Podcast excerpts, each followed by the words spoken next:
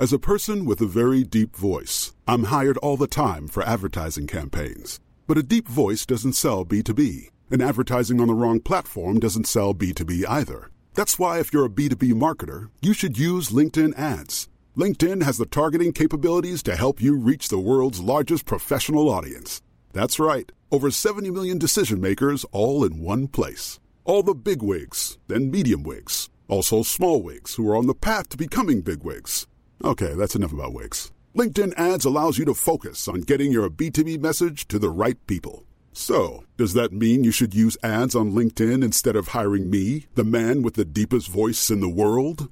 Yes. Yes, it does. Get started today and see why LinkedIn is the place to be to be. We'll even give you a $100 credit on your next campaign. Go to linkedin.com slash results to claim your credit. That's linkedin.com slash results. Terms and conditions apply.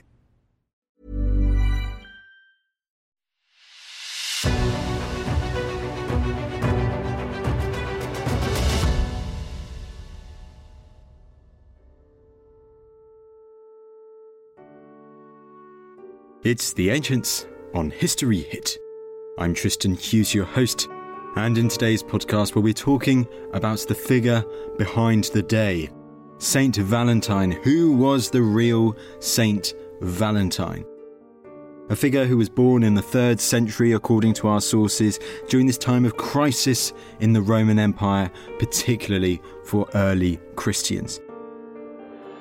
Now, to talk about the ancient figure of Saint Valentine, or shall we say Saint Valentine's, because the story of Saint Valentine, as you're about to hear, it's a bit complicated. It's a bit muddy at places. There are a few mysteries that still abound.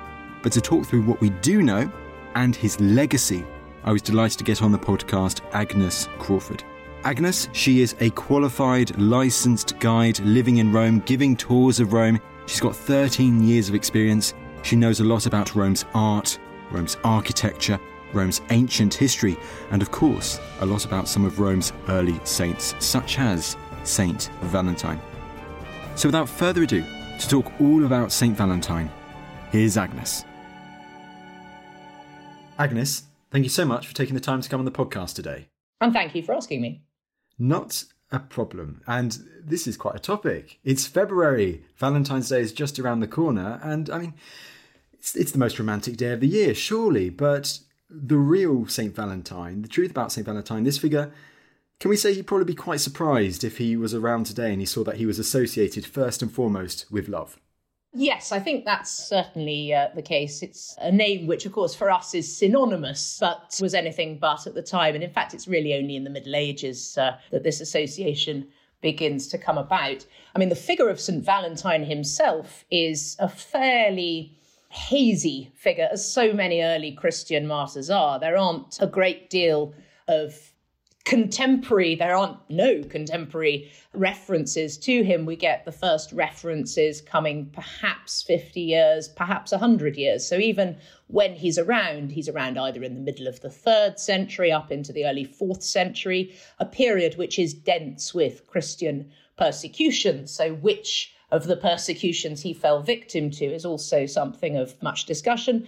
And there are multiple saints with the name Valentine, but that associated with the 14th of February is usually described as either Valentine of Rome or Valentine of Terni, which is a town in Umbria, and they may or may not be the same person.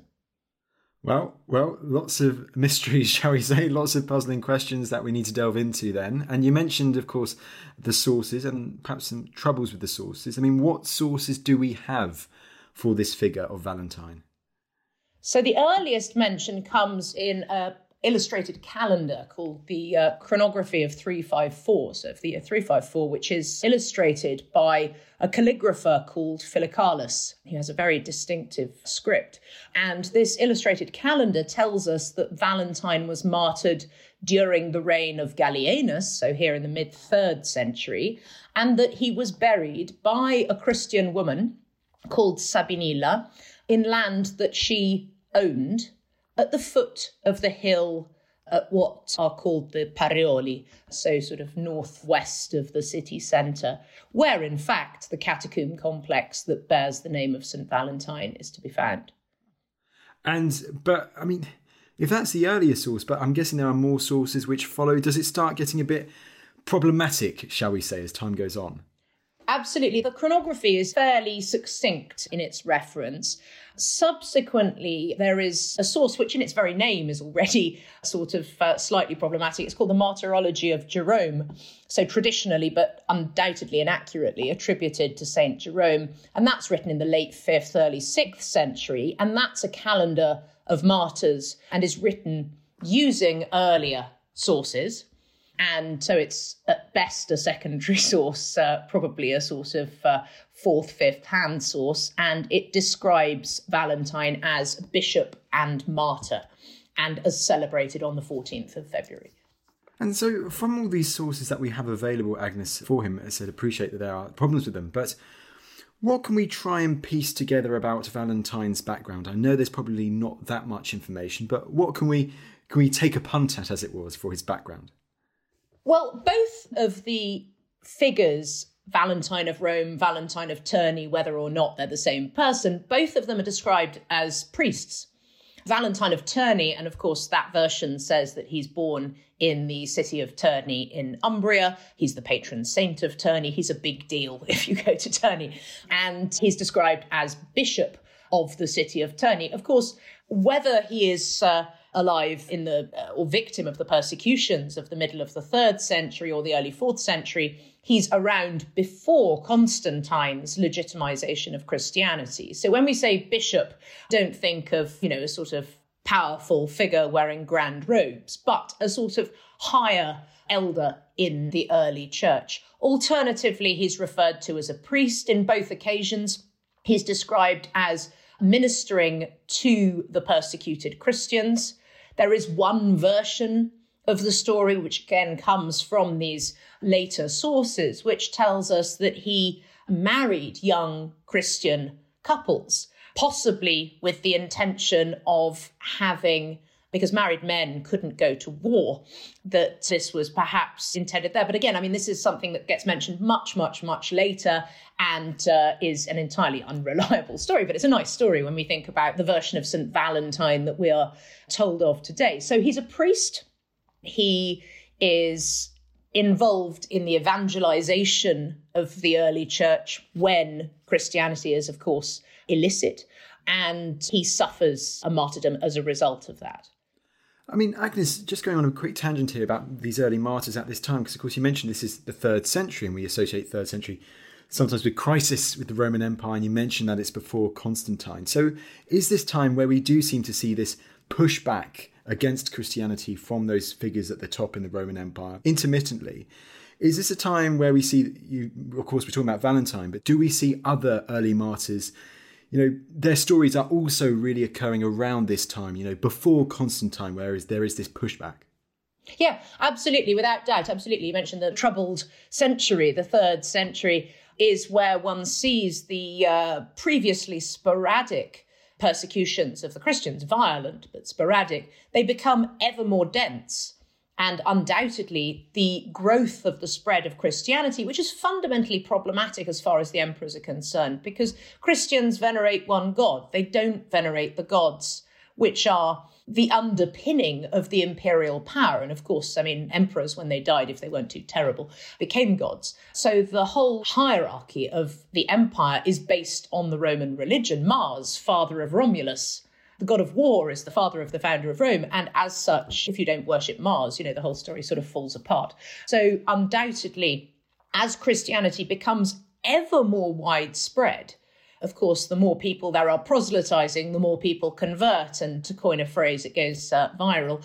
And undoubtedly, the troubled third century has a number of difficulties, but uh, the undermining of the institutions of state and the religion upon which they rest by this subversive, mysterious Eastern religious cult is absolutely indicative of a crumbling of the old order and is um, a reason why one sees a spate of persecutions in that period. Hence the fact that, in fact, whether it's Gallienus, whether it's Decius, whether it's the persecution uh, which sees the death of St. Valentine, or indeed Claudius II, the persecution that sees the death of Valentine is difficult to identify because there are several of them in that period.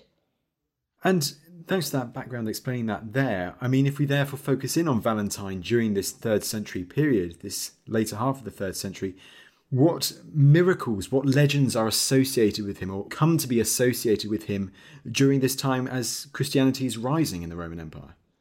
Yeah, so, well, stories again, which we're told after the event, but uh, there is hagiography, a life which is the passion of St. Valentine, bishop and martyr of Terni. Of course, Passio you know, as in life and suffering in the Christian sense rather than in uh, any other sense. But in this hagiography written in the sixth century, he's described as, for example, curing a child afflicted by sudden paralysis which is possibly one of the reasons why he would subsequently become the patron saint of uh, epileptics for example. And so this is one of the miracles that he's ascribed. There's another miracle in which heals a blind or brings sight back to a blind girl who is the uh, adoptive daughter of a judge called Asterius who had imprisoned him. Valentine converts not only Asterius, but his large familias, by which we mean household rather than sort of nuclear family. You know, the curing of this girl is suitable for the conversion of that family. And here there's an almost entirely apocryphal tale to, it's also, you know, a coda to add to the almost entirely apocryphal tale of the miracle, which is that Valentine wrote to this girl who he had cured and signed it from your Valentine. But this is, again, something that's told long after the event. But is this something really interesting to really highlight here, Agnes? That Valentine, obviously, we associate him like the saint of love today, but he was the saint of many other things in antiquity, from epilepsy and so on. Well, he would also become the patron saint of beekeepers as well, associated with the sweetness of the honey. That's quite something. That comes, as far as I know, after the uh, association of sort of romantic love. In fact, that's a fairly sort of later. He's, I mean, particularly notable as the patron saint of the city of Terni, and bits of him would end up all over the world. But he is, after his martyrdom, he's martyred, the story says, having attempted to convert possibly even the emperor. And this is the version of the story that refers to the emperor Claudius II, and converting the emperor was a step too far. The emperor wasn't having any of it, and um, we are told that uh, Valentine was martyred on the 14th of February. The feast days of saints are often the day of their death, which for early Christians is the dies natalis, the birthday. So the day of their earthly death is the beginning of their heavenly life. So uh, the dies natalis, the birthday, is in fact the death day, and he is martyred on the Via Flaminia outside the um, city limits. He is uh, beaten and then beheaded, a very violent death of the sort that most martyrs probably met.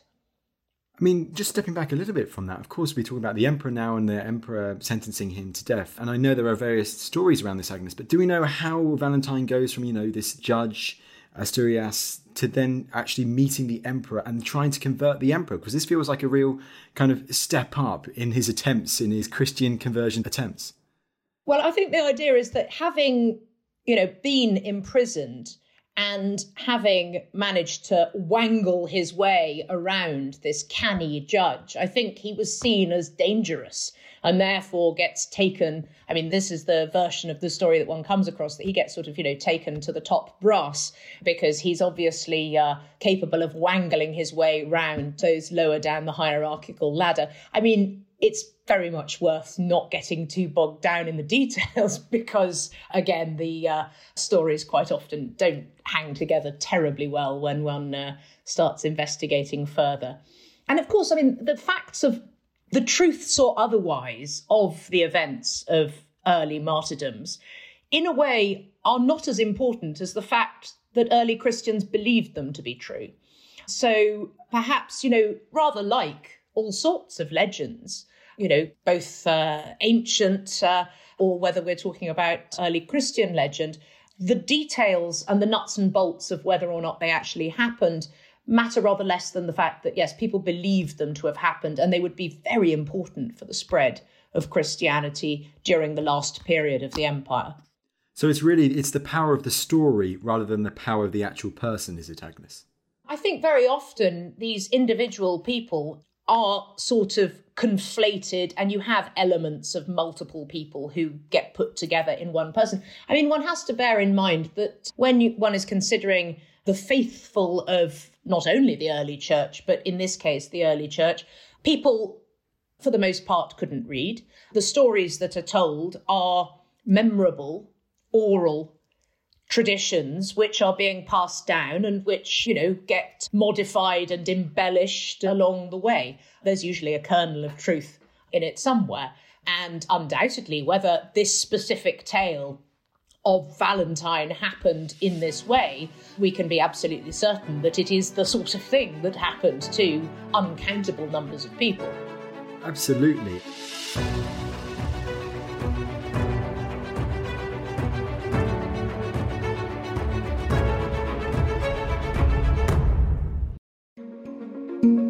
As you listen to this, me and Team History Hit are on our way down to the Weddell Sea, joining the expedition mounted by the Falklands Maritime Heritage Trust to the place where we believe the Endurance lies on the seafloor.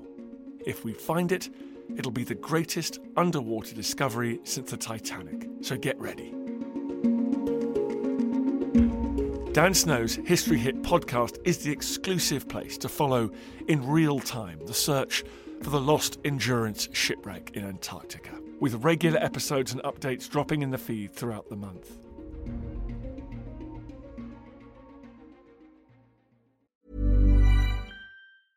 Ryan Reynolds here from Mint Mobile. With the price of just about everything going up during inflation, we thought we'd bring our prices down.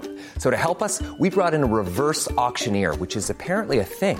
Mint Mobile unlimited premium wireless. Ready to get 30, 30, bit to get 30, bit to get 20, 20, 20, bit to get 20, 20, bit to get 15, 15, 15, 15 just 15 bucks a month. So, Give it a try at mintmobile.com/switch. slash $45 up front for 3 months plus taxes and fees. Promo rate for new customers for limited time. Unlimited more than 40 gigabytes per month slows. Full terms at mintmobile.com.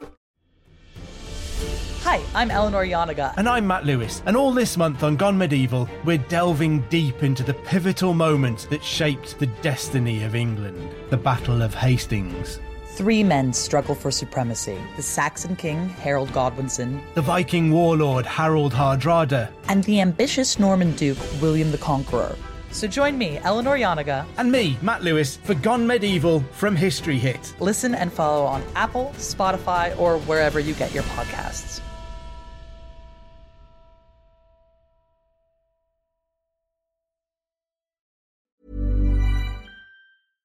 All right, Ancients listeners, I want to tell you about a podcast that I think you'll like. It's called Mysteries at the Museum from Travel Channel. It's narrated by my fellow History Hit podcast host Don Wildman and is direct audio from the hit TV show Mysteries at the Museum. Now, on Mysteries at the Museum, Don travels across the US to find the objects that tell shocking stories of American history. You'll hear about the portrait linked to the first bank robbery in American history and about the failed invention from World War II that became one of the most popular toys for kids. What I love about this podcast is that it's a deep dive into specific objects, revealing the amazing stories they can tell about a person, about a place, or a time in history. It's the detail and laser focus that really resonates with me. Listen to Mysteries at the Museum wherever you get your podcasts.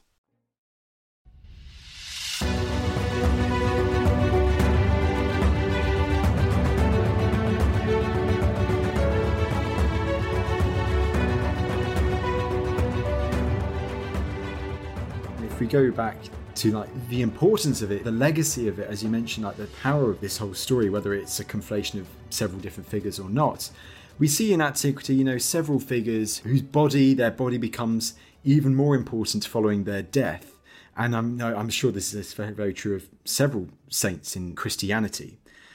And the same is true of Saint Valentine. I mean, what happens to his body, supposedly, Agnes? Well, he was buried, it is believed, as we mentioned, at the foot of the Monte dei Parioli, and his body is then at some point exhumed.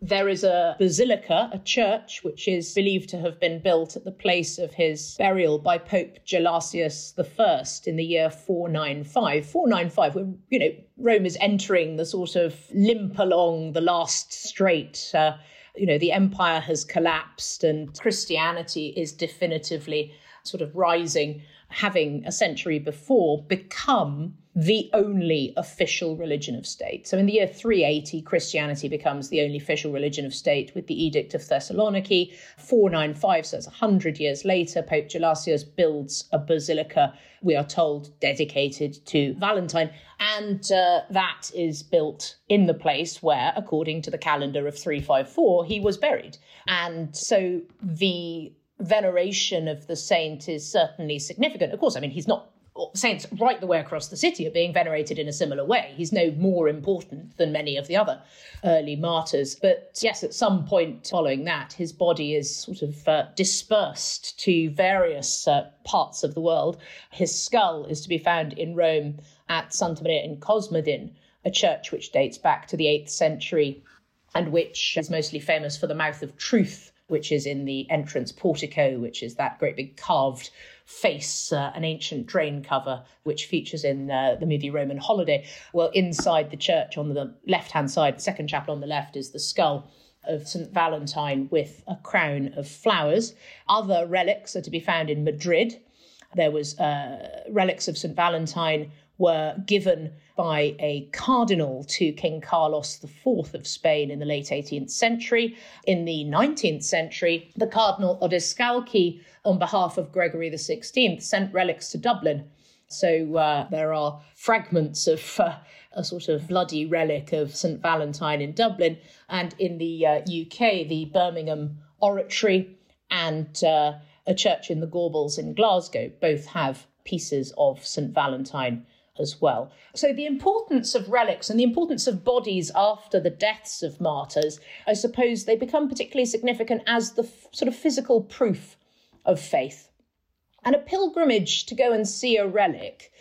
I always think it's a bit like nowadays we go somewhere and we take a photograph of ourselves standing in front of something, and it's sort of proof that we're there.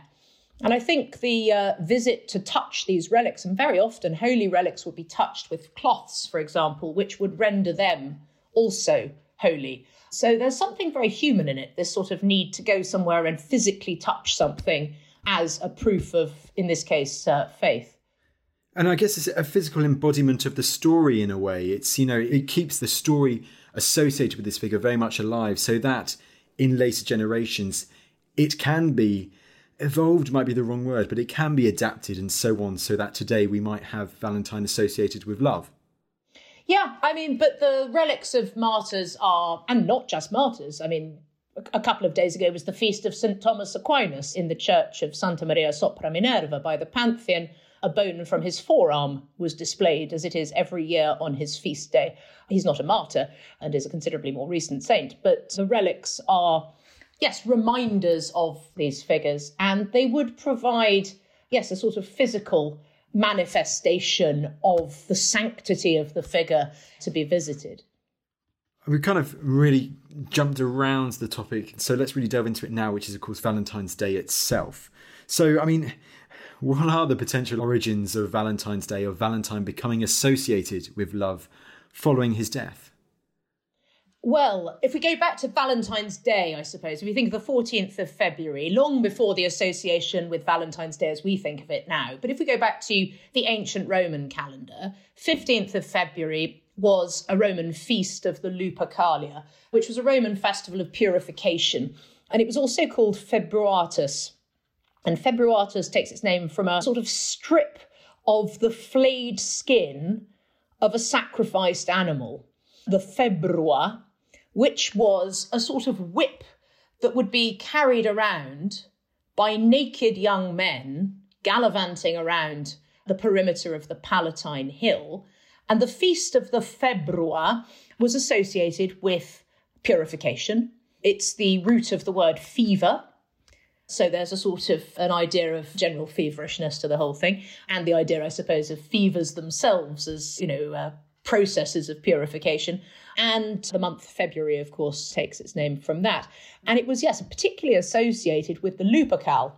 Now, the Lupercal was a cave under the Palatine Hill where, in legend, Romulus and Remus washed up and was suckled by the Lupa. So that's where it takes its name from, and that's the she wolf the symbol of the city of Rome. So it's rooted also in the story of Rome's origins and the birth of the city of Rome. And there is associated a fertility rite as well. As these naked young men were gallivanting around, waving bits of furry skin of sacrificed animals, women would throw themselves in front of these men, according to Plutarch, who's writing uh, the sort of high imperial period, late first, early second century.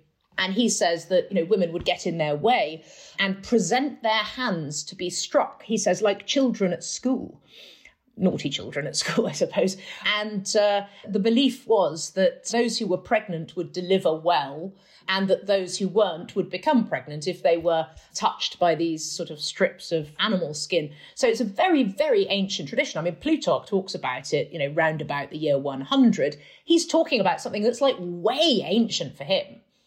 It's rooted in archaic legend. And this feast of the Lupercalia, with its, you know, ever so slightly uh, febrile activities, was seen, as many of these festivals were, as being a little you know, out of control, perhaps. And in fact, it's the Pope who is believed to have built the first Basilica of St. Valentine, Pope Gelasius, who definitively abolished the Lupercalia. Now, that's a very interesting fact because this is over a century after Christianity became the only religion of state. So, a hundred years after Christianity is the only religion of state, the archaic pagan festival of the Lupercalia is still taking place. It needs to be abolished. I mean, it's a real reminder of how there is this real grey area. It's not like everybody woke up one day and was suddenly Christian. So there's this very grey area of transformation from one tradition into the next. So the Feast of the Lupercalia is abolished the idea that it is replaced with the celebration of St. Valentine is considerably less than clear. There is also a theory that it's replaced with the purification of the Virgin, which is the Feast of Candlemas, and the celebration undoubtedly of these saints' days. I think it's difficult to sort of say that there is a direct, and it's oversimplistic to say that there's a direct translation from one celebration to the next. However, we know that Pope Gelasius, who abolishes the Lupercalia, is believed to have built the first Basilica of St. Valentine, so that there was some celebration of that feast day, quite possibly. But yes, I think it's a mistake to try and look for exact equivalency. But that's so interesting what you mentioned there, Agnes. So there was this monumental building constructed at the same time as, let's say, this festival was introduced for St. Valentine, which perhaps, shall we say, was the centre of this saint's remembrance, worship, shall we say? Yeah, undoubtedly. As I say, though, it is one of umpteen similar churches in Rome being constructed in the same period. So, yeah, and it was much smaller than many of the other churches, which had already been constructed. So, I mean, the early martyrs had been, uh, I don't know, my namesake, for example, St. Agnes, a basilica dedicated to her was built on the Via Nomentana during the reign of the Emperor Constantine. That's, you know, 170 years earlier. So it's I would say, more coincidental than a direct connection. Going back to the idea of the sort of association with romantic love and the Feast of Valentine, that comes much later and in fact has uh, an English connection because it's usually thought, I mean, the first identifiable mention of St. Valentine's Day in that sort of context comes in Geoffrey Chaucer's Parliament of Fowls or Parliament of Birds, which is uh, written to honour the engagement of Richard II of England and Anne of Bohemia, whose alliance, I mean, they were 15, uh, their alliance was undoubtedly a political rather than a romantic one, but Chaucer gives it a sort of romantic spin. And he talks of the Parliament of Fowls, the Parliament of Birds, meeting together for every bird to choose his match. And he says, for this was on St. Valentine's Day. So that's really the first mention that we have. So that's in the late 14th century. We're over a thousand years after the lifetime of St. Valentine. So that's so interesting, Agnes. So perhaps like we have Shakespeare to thank largely for Et tu Brute and that association with Caesar's assassination on the Ides of March. Valentine's Day and the association with love, we have largely, can we say, to thank to Chaucer writing several centuries later. Absolutely, absolutely. And I mean, in regards to that, is that also where you get these future stories? You mentioned that one earlier, which I'd like to bring back, which is, you know, the From Your Valentine story. Does that therefore emerge in the wake of this association with love being established. Yes, exactly. So these are stories and embellishments which undoubtedly over the course of the centuries are added in as a sort of expansion, I suppose, of this idea. And of course, I mean, when Chaucer is writing, he's associating it with that medieval idea of courtly love, of chivalry, which is an idea which is fundamentally of that period and not a concept, let's say, which existed during the early Christian period. And I guess one other question before we really start wrapping up, Agnes, is I guess we're looking at the legacy of Valentine to this day. Of course, you were talking from Rome today. We've also mentioned Terni. I mean, how prominent a saint is Valentine in, let's say, Rome and Terni today? In Terni, he's a big deal. In Rome, I wonder if you were to stop 10 Romans on the street and ask them where the skull of St. Valentine is, if they would necessarily know. I doubt it. And in fact, curiously, Valentine's Day, you know, during uh, the sort of uh, general globalization of events, but Valentine's Day has become more significant in Italy in recent years. It's fundamentally, I think, something that one associates as being celebrated, particularly in the Anglophone world, really. So I think Valentine of Rome may have died in Rome, but uh, his, you know, sort of trinkets and Valentine's cards and things like that have come by way of the English speaking world. That's really interesting to hear. And I guess, of course, should we mention just before we end that there were many other Valentines too, weren't there, in ancient history? Not just these two that we've kind of focused on today. Absolutely. So Valentine is a very common name in late antiquity. It's a very good name. Valens, meaning strong or powerful. So Valentinus is a name which is common in late antiquity, which is the period in which one sees, as we mentioned, the proliferation of both Christianity and of persecutions. And there are multiple saints with the name. I think there are 11 officially listed in the uh, sort of calendar of the uh, Catholic church. And that doesn't include those who have variations on the name. So, yes, there are multiple. There's, for example, um, one who traveled into Bavaria and was a hermit for a period in uh, Germany, who is nothing to do with Terni or Rome, as far as we're aware. Well, there you go. And I think there's a Roman emperor or two called Valentinus as well, isn't there? So, as you said, it was a popular name at that time. Absolutely. Valens, Valentinus, uh, variations thereof. So many. I mean, Agnes, this has been a great chat. Last but certainly not least, talk to us a bit about your work in Rome, exploring Rome, understanding Rome. Absolutely. So I've lived in Rome for 22 years, and for the last 21 years, I've led tours in the city. I studied architectural history at Edinburgh University, and there's a lot of architecture and a lot of history. Great university, absolutely, 100%. there's a lot of stuff to look at. So, yeah, I have a uh, small business, understandingrome.com and I'm found on Instagram and Twitter and all the usual places. And I uh, show people whatever they'd like to see. So personalised private tours of Roman environs. No job too big or too small, as they say. That's what we want to hear. Well, Agnes, this has been awesome. Thank you so much for taking the time to come on the podcast today. Thank you very much for having me. Well, there you go. There was our interview with Agnes Crawford, all about the real Saint Valentine. It was a fascinating topic, wasn't it? And it's so interesting how his legacy, his close association with love, with romance, only really emerged because of a writer writing hundreds of years later during the medieval period. So all we can say is thank you, Chaucer. It's a fascinating topic and I hope you enjoyed. Now, last but certainly not least, if you want even more Ancients content, including the weekly newsletter, which I am now writing excerpts for every week and I give little hints about what's coming next, well, you can subscribe to our newsletter via the link in the description below. Of course, my book is recently out, and I'm still going to plug it a little longer. If you're interested in what follows Alexander the Great's death and the great chaos that erupts in his empire, this ancient Game of Thrones meets Lord of the Rings, except it's non fiction. That's right, it's non fiction. Then we'll also put a link to that in the description below, too.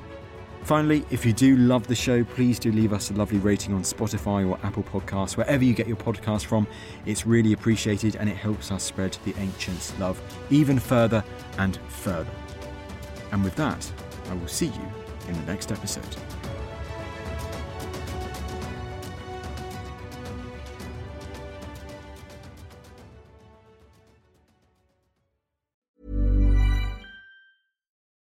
Join us today during the Jeep Celebration event. Right now, get 20% below MSRP for an average of 15178 under MSRP on the purchase of a 2023 Jeep Grand Cherokee Overland 4xE or Summit 4xE.